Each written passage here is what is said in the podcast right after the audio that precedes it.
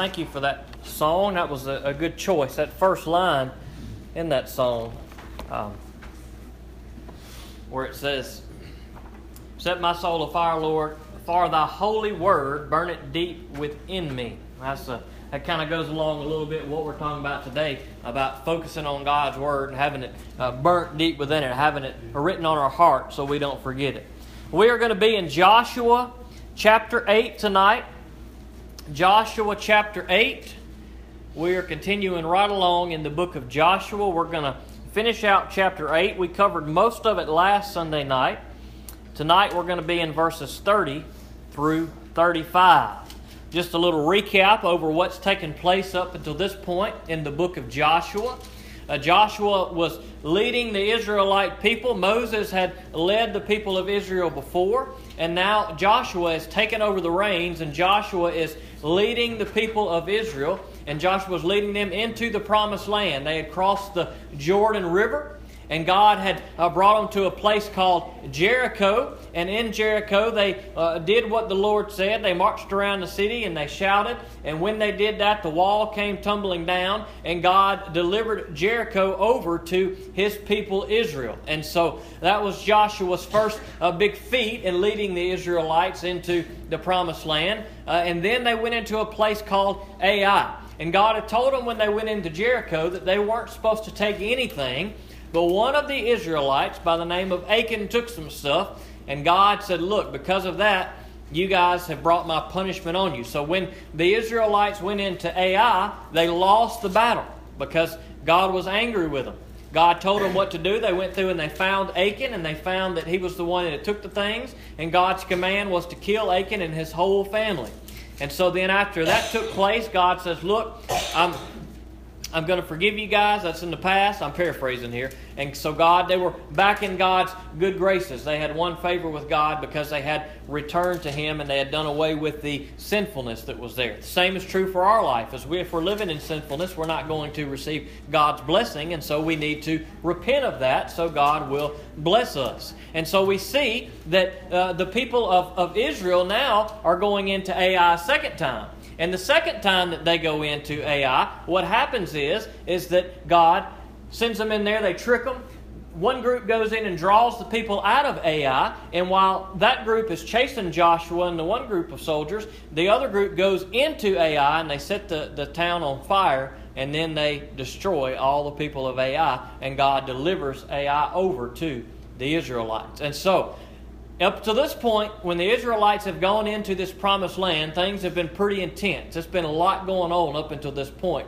And so these verses tonight take place right after the verses that we looked at last week. So we're going to read Joshua chapter 8, verses 30 through 35, and then we will pray and get started.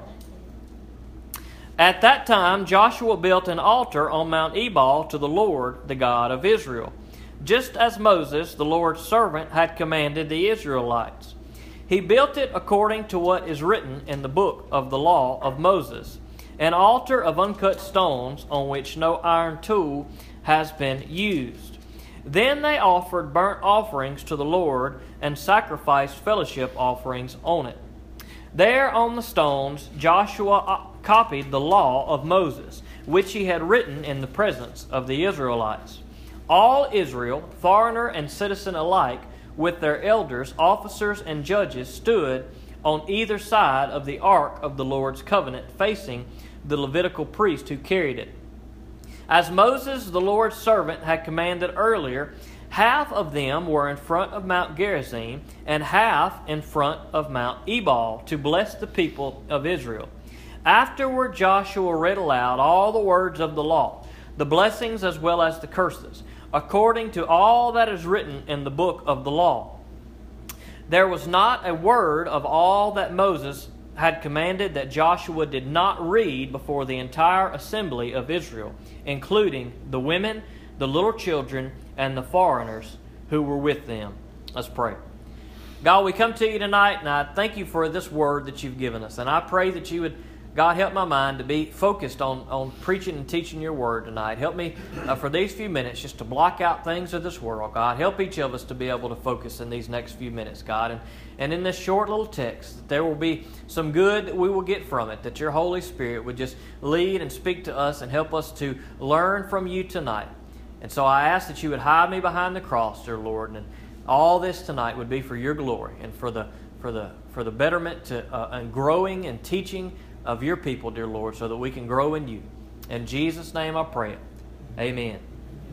So after God had delivered the people, uh, he delivered Ai over to the people of Israel, and they had gone over and they had conquered Ai. What took place after this is that is that um, Joshua went in and built an altar they went in and built an altar. They were praising the Lord for getting them through the, the victory that had just taken place. And that is important for us too. We need to remember to do the same things the last couple weeks we've talked about different battles that God may be leading us to and God may be leading us through. And when we go into those battles and circumstances and situation, when God delivers us from those things, when God helps us with whatever request that we have, that we're praying to Him and He gets us through those hard times by His strength, then we need not to forget to give God the praise that he deserves. That's what the people of Israel did here. They had just seen a few verses earlier what the results were of being disobedient to God. Many of us have also seen that in our life. We have seen what the results are of being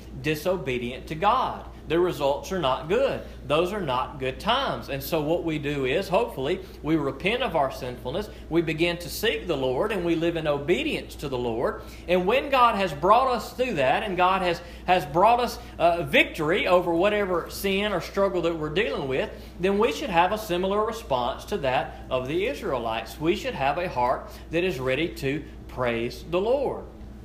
Now it says here that, that Moses had commanded uh, the people to do something when they got into the promised land. And so that's what we see Joshua doing today. If you want to turn to Deuteronomy chapter 11, you can. You don't have to. I'm going to flip there and I'm going to read it real quick.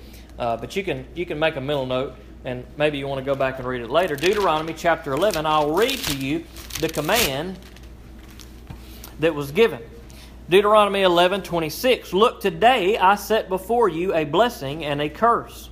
There will be a blessing if you obey the commands of the Lord your God I am giving you today, and a curse if you do not obey the commands of the Lord your God and you turn aside from the path I command you today by following other gods you have not known. All right, so that just goes along with what we just said right there at that point is that if you're obedient to God and you do what God says, then everything's going to go pretty smooth. You're probably not going to run into a lot of problems. But when we are disobedient to God and when we get ourselves in things that we shouldn't be involved in, then we find ourselves getting into problems. And so we see this command in the Old Testament to say, hey, look, do what God says, and everything's going to be okay. Verse 29 When the Lord your God brings you into the land you are entering to possess, all right, that's the land that Joshua was leading the people into, the promised land where we see that they're at and to proclaim the blessing. You are to proclaim the blessing at Mount Gerizim and the curse at Mount Ebal. Aren't these mountains across the Jordan, beyond the west, western road in the land of the Canaanites, who live in the Arabah opposite Gilgal, near the oaks of Moreh? For you are about to cross the Jordan to enter and take possession of the land the Lord your God is giving you. When you possess it and settle in it, be careful to follow all the statutes and ordinances I set before you today. So the reading of the of the blessings and the curses at, the, at, these two mountains that we see in Joshua chapter 8, this was something that God had commanded through Moses many years ago. And this is something that Joshua is finally doing. Now, when I first read this passage, I thought, well, Shouldn't they have done this when they first got into the promised land? And I was thinking, well, maybe they should have. But the more I read, the more I thought, no, I think this was the timing because in that wording, once you get settled in, and as you look at a map and you see where Jericho is, Jericho is much further south than these two mountains. So it would make sense on the path that they were traveling that they wouldn't have gotten to those mountains until later on. And so I think that they're probably doing this exactly when God intended for them to do it. But the point is this is that they were not forgetting what God's words were. They were not forgetting the good things in God's word, that is the blessings, But they also weren't going to overlook the curses either. It is important that when we take God's commands, that we take the good along with the bad. Because there are some things in God's Word that are easy for me to read, that are easy for me to take. I love those verses. They're very just encouraging and super happy, and those are good verses. But there are also some verses that sometimes I read in God's Word are kind of tough for me to read because they kind of they kind of step on my toes a little bit. If I, that's a phrase that we may be familiar with. It convicts our heart. It makes us know that we're not doing right. And so when we read those verses, and here we are, you know, what we like to do is we try to justify our sin so we can, you know, it's okay that I'm doing this. It's okay that I'm doing that. But when we read those verses, it kind of goes against that. And boy, we hate to admit it because we want to justify them. We want what we're doing to be right. And so we have to take the tough verses with the good verses. And that's what Joshua is doing as he gets all the people around. They've just had this wonderful victory and they're worshiping the Lord. They had built this altar, and Joshua copies down the law that was given to Moses. Now, I don't know whether that means the whole law, that is, all 610 or 11 of them, remember how many it was or if that in particular means the Ten Commandments. I believe that probably uh, in particular is talking about the Ten Commandments here, but it could have been that Joshua etched out all 611 laws. I don't know. But whatever the point being, whatever he etched out there, it was the law, it was the command of God that God wanted his people to follow. Whether it was just 10 of the commands or 611 of them, the point is still the same. Even in those 10, God shows us that one, we need to worship him first and we need to put others ahead of our own needs. And that's what the Ten Commandments talks about. And that's what Joshua is doing here. He is recalling to the people exactly what God's Word says. He is reminding them what God's Word says. Just like we saw in Deuteronomy chapter 11, where they were to remember what God's Word says. He goes on to say in verse 33 All people, foreigner and citizen alike, with their elders, officers, and judges, stood on either side of the ark of the Lord's covenant, facing the Levitical priest who carried it. As Moses, the Lord's servant, had commanded earlier, half of them were in front of Mount Gerizim and half in front of Mount Ebal to bless the people of Israel. After, afterward, Joshua read aloud all the words of the law, the blessings as well as the curses, according to what is written in the book of the law. There was not a word of all that Moses had commanded that Joshua did not read before the entire assembly of Israel, including the women, the little children, and the foreigners who were with them. I think it was important that God said you need to you need to refresh yourself of this law of my commands that I'm giving you because he knew that the people of Israel were going into a foreign land. He knew that in that foreign land there were going to be people who worshiped other gods who were not him. And he was trying to remind his people of his word so that they would not get led off track, so that they would not get sidetracked and they would not get led astray. And the same is true for you and I. If it was important for God's people to know his commands and live by them in the book of Joshua, then it is important for us as Christians today to know God's commands and live by them. If we don't know God's Word, how can we live by God's Word? That's why it's important for us to read the Bible. It's important for us when we're at home and we have time to read the Bible. It's important for us to come together as a church and come to Bible study classes on Sunday mornings or on Sunday nights so we can learn the Bible. That's why we come is we want to grow together in the Lord and we want to know God's word so that we can mature as Christians. We want to know God's Word because that is where our strength and our power comes from. That's what we can fall back on. When somebody pins us in a corner and they're trying to argue with us about our faith, we can rest on God's Word. When we're having a tough day and we're struggling with sin and we need some help, we can rest on God's Word. When, we, when we're just feeling discouraged and we're feeling down, we can find hope in God's Word. And so we need to know God's Word so that we can use God's Word in those times that we are struggling in our life. See, God knew what was in front of the people here, the people of Israel that were going into the promised land. He knew it was going to be a difficult time. He knew that it was going to be tough for them. And so I think He was reminding them hey, don't forget about my word. And not only did he say just a few of you learn it, but he said everybody learn it, even the little children, the foreigners, everybody that is in this group. Listen to my word and know what it says.